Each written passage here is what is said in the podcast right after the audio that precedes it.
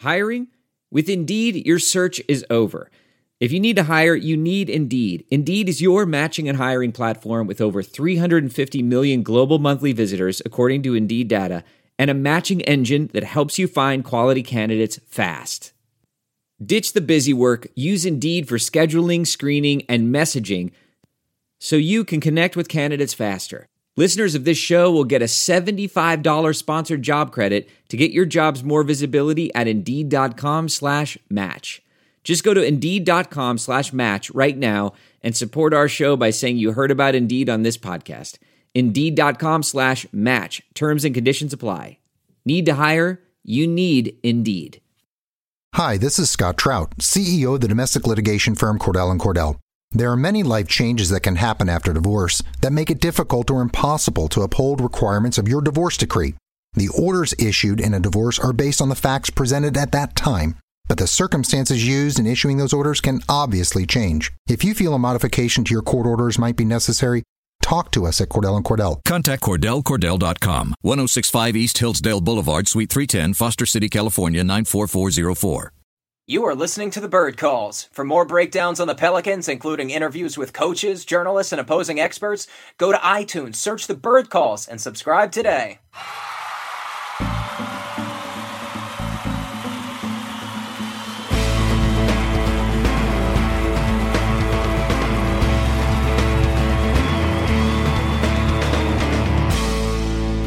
What's up, Pelicans fans? A special two part episode today featuring the former host of Locked On Pelicans, as well as former writer for The Advocate, the man who waited at work just to appear on this show. It's the Oklahoman's Brett Dawson. What's going on, sir? I, you know, I hung out in the office just just for studio time, and then I ended up not really needing a studio. I could be doing this at home on the phone because of this uh, this system that we're using. So it's, but it's going great. Thanks for having me. Yeah, I'm so uh, grateful to have you again. We had him a couple of months ago. Uh, he actually came down to New Orleans to watch the Pelicans fight Thunder, so it's good to have him back. I know Jake Madison had you on the podcast. Hi, this is Scott Trout, CEO of the domestic litigation firm Cordell and Cordell. There are many life changes that can happen after divorce that make it difficult or impossible to uphold requirements of your divorce decree. The orders issued in a divorce are based on the facts presented at that time, but the circumstances used in issuing those orders can obviously change. If you feel a modification to your court orders might be necessary, talk to us at Cordell and Cordell. Contact CordellCordell.com, 1065 East Hillsdale Boulevard, Suite 310, Foster City, California, 94404. As a big friend to New Orleans, happy to hear your voice again, sir. Uh, first off, do you mind talking Pelicans for a moment before we dive into the Thunder? Sure, I'm going to write some Pelicans. I think I'm going to write a story for the Advocate tomorrow, actually. So, Are you um, serious? Just some reaction. Yeah, I think I think maybe just some reaction to the uh, the trade because they'll be here in Oklahoma City, um, and the Thunder is in uh, Denver tonight, and my beat writing partner Erik Horne is there. So I'm here, um, and I'll be in Oklahoma City, so I could get over to uh, to Pelican shoot around tomorrow if they have shoot around in the morning, and if not, get them pregame and just kind of get some reaction stuff because the Advocate won't have anybody here in Oklahoma City. So I think I'm going to give them a hand there. Excellent stuff. That's really nice. I'm sure Scott and uh, Christian will appreciate that. Again, you guys can follow him at B Dawson Writes. And of course, the news that's on the tips of everybody's tongue is Adrian Wojnarowski's report. He first reported two days ago that the trade had fallen apart, and here it is completed. It's uh, Nikola Mirotic and the Pelicans' own 2018 second round pick coming back. That, of course, was involved in the Quincy Pondexter dump last season. And in exchange, the Bulls take on Omer Asik's remaining year plus that three million guarantee in 2019. Tony Allen, Jameer Nelson, and a first round pick. The first year is top five protected, then top eight protected in 19, and then finally unprotected in 2020. Uh, first of all, Brett, what was your reaction to this trade, and would you grade it for us? Well, I you know I don't know the Pelicans well enough to grade it, just to have a sense of how that fit is going to be with Mirotic. Um, I know he's played very well for the Bulls. I think it's a good good addition for the Pelicans, just to kind of, particularly after the Cousins thing. Obviously, this is a team that's going to have to retool a little bit on the fly. Um, I think it's a good move. I never really thought that the the odds were good of, of getting off the Asik contract, um, and I think it's probably worth attaching that that pick to do it. Uh, and I think that's what you're balancing there when you're making a trade like that. Is it worth giving up that pick um, to get off the Asik contract? And obviously, they're going to have some salary cap implications to the the off season. Um, they're going to want to try to re-sign DeMarcus Cousins. Obviously, we don't know what that's going to look like in terms of years or value anymore, given the injury and the sort of uncertain status um, of his re- rehab and recovery from that. Um, I, I, think it's a good move. I think Mirotic is a nice player. Um, I think the Pelicans could use a guy to stretch the floor the way he does. Um, so I, I, I like the idea of of adding a guy like that while you get off that Asik contract.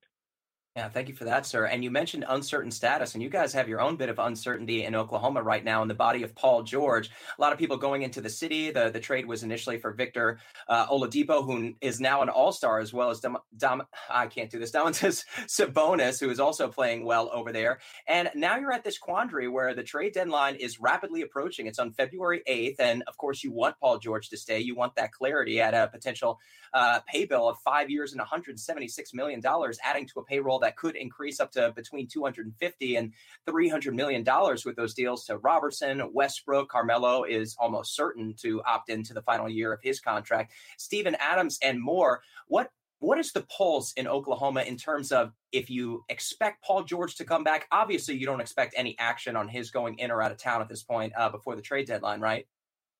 No, he he won't be traded. He will, he will be here through the end of this season. Um, there's no question about that. And then and then we'll see. I, I think the idea of a pulse on a free agent uh, in February to me is kind of uh, it's worthless. There's no sense of anything until he can actually be a free agent, until he can consider other teams. Um, you know, I don't put a whole lot of stock in in. I don't think anything meaningful ever really happens in January, February, um, as it relates to somebody's free agency. So, you know, I think Paul's a guy who's going to sit down at the end of the season. I think he's I think he's enjoyed his time here. My understanding is that um, you know, he's been always been very open minded to the idea of staying here. Um, I think there's going to be a limited number of options in terms of teams that have cap space and and are going to be able to make a run at him. And not all those options are going to be, great options. So I, my expectation is that I think the most likely scenario at this point is that Paul signs something short to stay here, a one plus, something along those lines. That would be my expectation right now. But that's a guess. I mean, we're all guessing because this idea that we have any real sense of what a guy's going to do or what a guy's thinking based on like like public comments he makes or just what you hear or whatever, all that stuff is kind of meaningless. If you had asked everybody in Oklahoma City this time of year uh, before Kevin Durant left, I think most people would have told you he was going to stay. So I don't put a whole lot of stock in like you know like like taking the pulse or having a stock stock report, you know, on, on Paul George coming or going or whatever. But he won't be traded at the deadline. I don't think there's any chance of that. The Thunder's going to ride this out and going to make its best pitch. If you don't mind if I go off script for a bit, you mentioned a one plus sure. one as being a possibility, and uh, that's that's something we're seeing more and more of in the NBA right now. And I'm speaking, of course, about LeBron James, Chris Paul, DeMarcus Cousins this offseason said to probably take something around a one plus one or potentially a two plus one so that he can get back on the market for that 10 year supermax, which is somewhere around I think five years, 207 million. I think is what Steph Curry uh, signed this offseason. And now you're mentioning Paul George. We've just seen uh, two days ago Blake Griffin. You know they they hung up his jersey in the rafters. They told him lifelong Clipper, and uh, something about six to eight months later, he's on his way to Detroit. And how these five year contracts, though they come loaded with guaranteed money, they kind of take power away from a player. Uh, even Steph Curry didn't get a no trade clause. Take, talk a bit about your take on on why a lot of these guys are opting to go shorter term money uh, and and more power as far as determining where they're located and and what city they want to be in. Well, I mean, I think you answered your question, Preston. That's why they're doing it. They're doing it for flexibility and saying where they are and say in their situations. Look at LeBron James right now. He came back to Cleveland. He got to a finals right away. Uh, he won a title for the city that you know everybody thought might never win one. Um, but look at their situation now. Look where they are in terms of their roster. Look where they are with the the defense that they've played lately, the way that they've played lately, his apparent unhappiness. And I, I'm not going to speak to you know anything about LeBron James' state of mind, but the idea that he would be locked in long term in a situation like that is is not appealing to a star player. So, you know, I think what this does is gives those guys the flexibility to re- sort of reevaluate their situations in more short term, you know, uh, in, in more of a short term viewpoint. You get a year, um, then you have your option. You can come back, you can opt in and take another year, and then explore your options again. You can opt out and either have some flexibility. Look at Kevin Durant; he signed for a little less, so the Warriors could put together a team that he wanted to have put together just uh, having these opt outs gives you so much flexibility in terms of trying to build a situation where you can win. And here's the, the thing about these superstar players they're going to be judged on winning games. They all know this. And so, you know, the, the unfortunate thing for a player is you're kind of in a no win situation. If you jump around team to team, you're going to be criticized. If you don't win enough, you're going to be criticized. These guys are trying to find the happy medium there. And the best way to do that is to kind of examine a team year by year and see what the roster is going to look like and see what your other options are. Now, it's unfortunate the way that these deals have affected players like Isaiah Thomas and Blake Griffin, who, you know, wanted that stability and didn't end up getting it. But when you talk about guys like Paul George and LeBron James and Kevin Durant, more often than not, taking that one year, while it gives power to the individual player, it creates uncertainty with the franchise. And you're seeing the Pelicans' hesitancy to deal that number one pick, although they ultimately did. The Cavaliers, likewise, holding on to that Brooklyn pick for dear life. While while it creates more power for the individual player, do you think it grants, I don't know, more long term success for the franchise for a player to exude that power? Obviously, they have the right. I'm just asking you, do you think that it actually benefits everyone involved? Well, I don't think the player has that much of a look at the, uh, you know, I don't know how much the player is looking at the franchise, but look at it this way: if a player signs a five-year extension, um, and then something happens, his health deteriorates, his game deteriorates, now the franchise is in a bad spot there as well. So there's no real perfect scenario.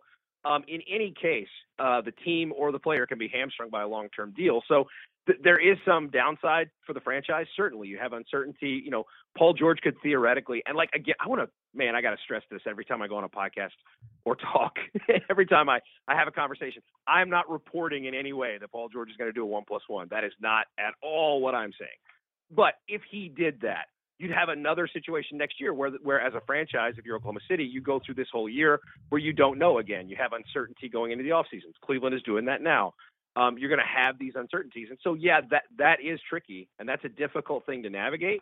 But uh, so is the idea of having a guy lock into a contract. Look at Omer Asik. Look how hard it's been to move off that contract. You've known every year what was going to happen with Omer. He was going to come back, and you weren't going to be happy to have him there. And so that's sort of the the flip side of those long term deals.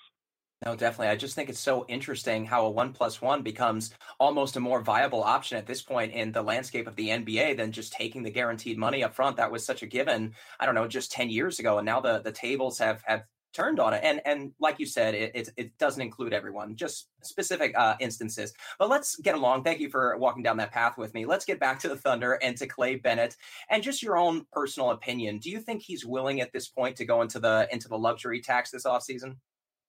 I don't know. I mean, uh, I think so. I think that they're going to do um, what they can do to to be a competitor and to be a player. And in this day and age, that's kind of what you have to do. There are probably going to be more teams in the tax than not. The way this thing is progressing, um, the Thunder has not traditionally paid it, um, but I think one way of looking at the way the Thunder has approached it. Some people look at the Thunder and say, "Well, that team's never paid the tax. They're not going to pay this to to keep Paul George and keep this team together." Another way of looking at it is the Thunder's had great success um, and been a really one of the elite franchises in the league without having to do that. So now maybe the times have changed and you do have to do it. You've built up a certain degree of equity. You haven't had to pay in. You've had all these years where you haven't had to pay the tax. There was one exception in there, and that was not a significant tax like next year would be. Um, but I, I, do think that they, they look at it from all perspectives. They got to look at they're, they're going to balance probably um, you know they're going to balance what's best for the franchise. But I think they're also going to take into account that they've had great success without paying it. Um, and, and, if you end up having to pay it now, you've gotten a long you've gotten off a long time without having to do it. So. you know, um, this is a, much like the Paul George situation. I think it's dangerous to say like I think he'll do this or I think he'll do that because we don't know. We don't know the inner workings of like what what Clay Bennett's conversations are like with Sam Presti and and uh, you know what what Clay Bennett's thinking about financially and long term. Those things are so involved, and so it's to like casually say I think he will or I think he won't isn't really fair.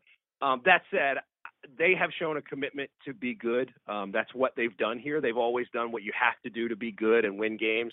Um, and I think now the new reality is that you probably have to pay into the tax to be good.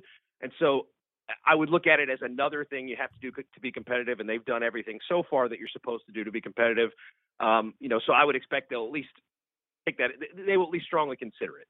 Now the Pelicans are facing that that same reality going into this offseason, of course, with the Mirotic deal and potentially bringing back DeMarcus Cousins. Another thing they share in common with the Oklahoma City Thunder was a pretty disastrous injury this past week. And of course, DeMarcus Cousins with his Achilles uh, ruptured and Andre Roberson with his ruptured patella tendon. How is that going to affect the Oklahoma City Thunder going forward? Well, it certainly affects them defensively. I mean, they they they built a team with and whether like like whether you think they can beat the Warriors, that is not my contention that they're the best team in the in the in the NBA built to beat the Warriors.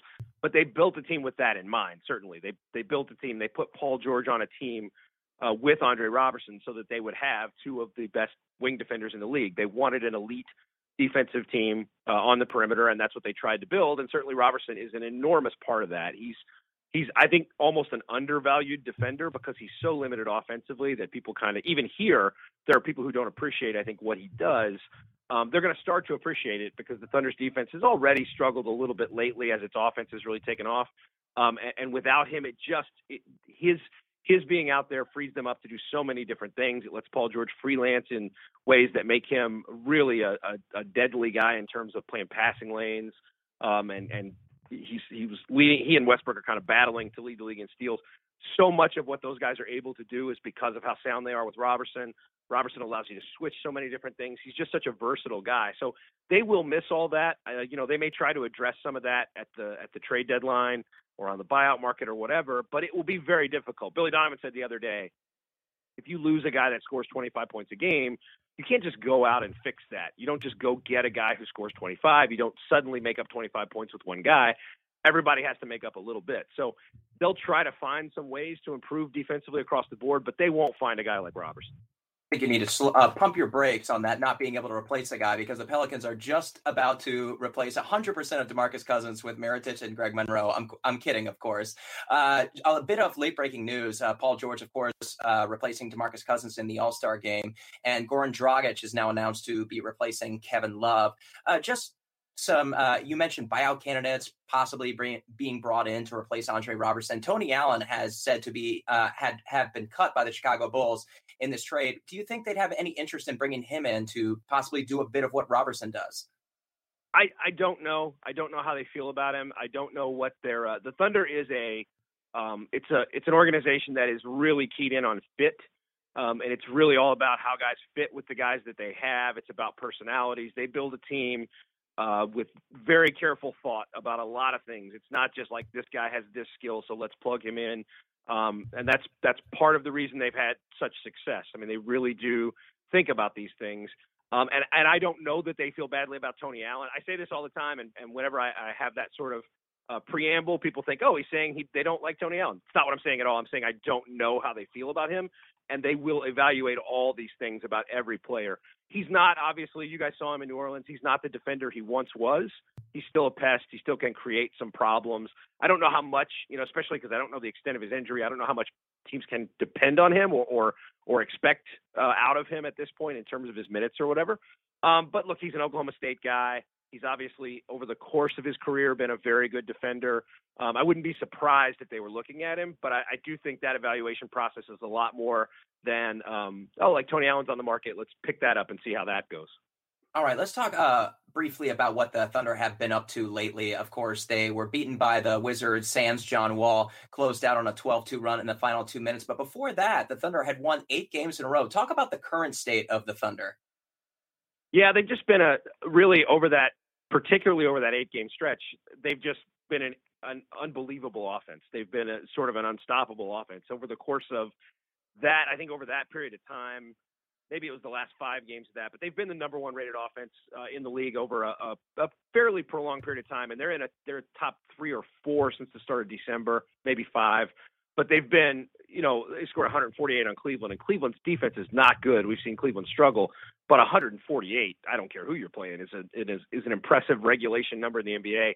Uh, Paul George has shot the ball really well. I think he's gotten comfortable, kind of figuring out where his shots are going to come from. Carmelo Anthony has been up and down a little, but he's sort of settled into a role um, that he's he's playing well, which is being more of a catch and shoot. You know, the guy they they wanted to get when they got him was this the idea that they would get kind of Olympic Melo, the guy who would play off of other guys, who would be a spot up, a catch and shoot, a trailer on the break, shooting threes you know, he was two for 12 from three against the Wizards. And Billy Donovan said after the game, thrilled, thrilled to get him 12. 12 pretty good looks. He'll shoot better than that more often than not when you get him those. And that's what they want. They want him to shoot 10 threes a game. Um, they want him playing that way offensively. And then on top of all that, Steven Adams has really blossomed this year. Um, he's he's he's never going to be a high level like he's not going to post up. You're not going to throw the ball to him to score, but he's become increasingly good in the pick and roll. Uh, he's really developed his sort of floater that allows him to not have to get all the way to the rim in the pick and roll to score. That's changed the way defenses have to react to him. You now have to account for that shot.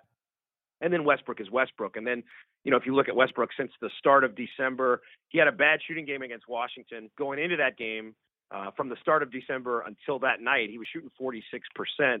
That's a great percentage for him, obviously, because it's you know it's well above what he's t- traditionally going to shoot. He's cut his three point attempts way down. Um, you know, I think he's he's found sort of a rhythm where he plays his game. He's very aggressive. He attacks the rim. He shoots, you know, sort of his money shot, that that uh, mid range, you know, 15 to 20 footer. Um, he's done all that and been very aggressive, and yet not at the expense, for the most part, of Paul George, Carmelo Anthony. They've just figured out a lot of things offensively, and that's made them, you know, their defense with and without Roberson had slipped uh, in recent weeks, but they've just they've been able to outscore people. Yeah, they've been playing really well lately. Uh, are you nervous looking back at the Portland Trailblazers right in your right behind you? You're two games behind the Timberwolves. Where do you think the Thunder end up uh, at the end of the season? No, I, am not nervous. All I do is cover the team. I don't know how they feel about those guys. I, I don't think they, you know, they don't. I don't think they watch the scoreboard a whole lot. They're aware of kind of where they are uh, and who's there. You know, they're, they're, these are veteran guys, um, but they are a team that's, and I think you find this more with um, sort of veteran teams that have played a bunch of games. They are concerned with themselves. They're concerned with how do they play the best they can play. And if they play their best, I think they feel confident that they're going to be really good and be in any playoff series, regardless of kind of what happens with the standings. And I think that's true of, of good, experienced teams. They feel like get into the playoffs, playing your best. Um, and obviously, home court matters and all that kind of stuff, but those guys will be confident. Um, if the way they've played lately, um, you know, it, we'll see what they do at the deadline. But I think they're going to be in the mix to be at four. Um, I think they have a chance to climb as high as three. Uh, you know, but if they get into a four or five and they play Minnesota, it's funny. A lot of people say, well, they don't want to play Minnesota because Minnesota won the, the regular season series three to one. But three of those games came right down to the wire. They match up pretty well with Minnesota. Honestly, I don't get the idea that just because Minnesota won a bunch of close games in the in the uh, particularly some of them early in the season that that's suddenly a bad matchup it's not particularly a bad matchup. It's they, they are pretty evenly matched teams, I think. Um, and I think they'll feel good in, in any first round series just because they, they have a team I think that's sort of built to be in the playoffs. Now without Roberson, it's it's not built quite the same way. And we'll see what they kind of look like when they get to playoff time, what their roster looks like, what their you know, how they're starting games and how they're finishing, what their you know, who their fifth kind of starter and or finisher. I don't think it'll always be the same person. Um, you know, we'll have a much better sense then of what they are. Um, but I, you know, I think they're going to have a chance. They'll have a chance to climb as high as three. I don't think they'll fall much below four. Um, you know, ultimately, when it's all said and done, I would expect them to settle somewhere in that three, four, five range.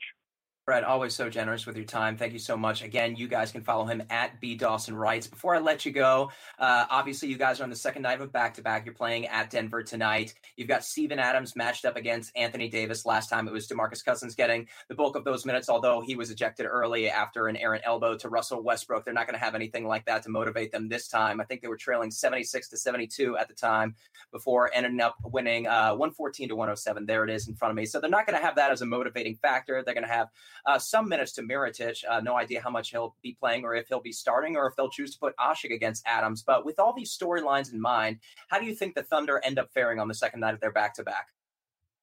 Well, it's really hard to say. Uh, you know, this is not just the second night of a back to back for them. It's going to be the fifth straight game where they've changed time zones. So they went uh, Eastern, Central, Eastern, Mountain, Central will be the, the the way this goes by the time it's all said and done, and that's all from Saturday to Friday. So it's in the span of a week. Um, that's a late game with the Nuggets. So, you know, my inclination is to say that that's a that's a tough game to win tomorrow night against the Pelicans, just because it's the end of that whole streak. Um, on the other hand, you know, the Pelicans haven't won a game without Cousins. Obviously, they I wouldn't expect them to have a full roster tomorrow still. Um, so you know, I, I think it's it's kind of a toss up. I think it's a coin flip game um, against another opponent on another night. I kind of would expect the Thunder to lose this game, and if I'm if I'm being honest, I kind of think they'll lose as it is. The Pelicans are well rested, and the Thunder will be obviously, I think, pretty tired. But you know, this is a team that's they're five and four on the second night of a back to back, which is a little surprising given some of the teams they've played and given kind of the age on the legs of their starters. Um, so you know, I, I, it's certainly not a given that they'll lose um, playing at home to a New Orleans team that I think they match up with pretty well. Um, but I, I do think the the rest factor is a huge, huge advantage for the Pelicans. Well, if we're following the pattern of the New Orleans Pelicans this month, the Pelicans come out really strong the first and second quarters. I think they're the top scoring offense in both of those. And then uh, the third quarter has been pretty disastrous this month. We call it the third quarter, where they're actually 24th in scoring. They go from first in the first half to 24th in the third. They just go cold every single night. So if the Thunder are going to make any traction and run away with this one, it's probably going to be early on in the second half. But for our sake, we hope that doesn't happen. Well, uh, the third quarter has been a third quarter's been a really bad spot for the Thunder all year too. Uh, they've had some games where that's been the exception. Um, but for the most part, they've really struggled coming out in the third quarter. That has been the quarter that's really done them in in a lot of games um, particularly against some of the teams that, yeah, I would I, I would say New Orleans at home falls into a category it, taking away the back-to-back element. New Orleans at home falls into the category of teams they should beat, um, and they've lost a lot of games this year to teams they should beat, and often uh, when they do that, that third quarter has been a big part of the reason why. So they have that in common. It'll be the battle of the third quarter. The Pelicans in the past two weeks have scored 9, 10, and 15 points in the third quarter. So hopefully uh, we can fare better against the Thunder tomorrow night. Uh, again, Brett, Thanks so much, man. Nice dude. Always makes himself available. In case you guys have forgotten all about him, he used to cover the Pelicans as host to Locked On Pels, as well as writer for hire mercenary uh, for The Advocate. And you can follow his work again for The Advocate tomorrow, potentially. Follow him at B Dawson Writes. And Brett, you have your own pod, Thunder Buddies. Am I right? Correct. We do one after every single game. So we will do one uh, after the uh, the Pelicans game on Friday night. So we'll be talking a little bit. I don't know how much Pelicans we'll talk, but we uh, we definitely will have a podcast because um, we do one post game every single night. Excellent stuff. Uh, now, stay tuned, Pels fans. Tonight we'll be we'll be doing reactions on the Mirotic uh, potential Monroe news with Kevin Barrios and Kumar of Bourbon Street Shots. As always, subscribe, rate the pod. Thank you to Brett. Thank you to the Oklahoman for letting us borrow him. And hey, let's go, Pels.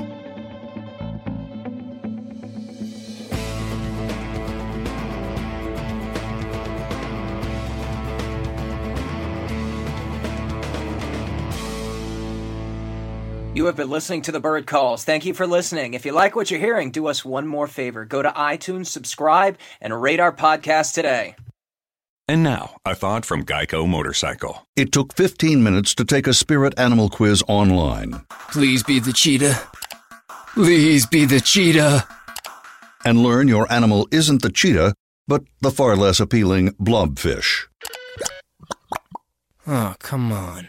To add insult to injury, you could have used those 15 blobfish minutes to switch your motorcycle insurance to Geico. Geico. 15 minutes could save you 15% or more on motorcycle insurance. I can't believe it. That Gerald is presenting the quarterly budget report with finger puppets? Look, here comes a 1.7% decrease in fixed overhead. Hello, everybody. No, I can't believe how easy it was to save hundreds of dollars on my car insurance with Geico. Who are you? The projected increase in organic Q3 revenue. Hooray! Believe it, Geico could save you 15% or more on car insurance. Some people just know the best rate for you is a rate based on you with Allstate, not one based on Carol. She's more focused on hitting a high note than the car in front of her. Why pay a rate based on anyone else? Get one based on you with DriveWise from Allstate. Not available in Alaska or California, subject to terms and conditions. Rates are determined by several factors, which vary by state. In some states, participation in DriveWise allows Allstate to use your driving data for purposes of rating. While in some states, your rate could increase with high risk driving, generally, safer drivers will save with DriveWise. Allstate Fire and Casualty Insurance Company and affiliates, Northbrook, Illinois.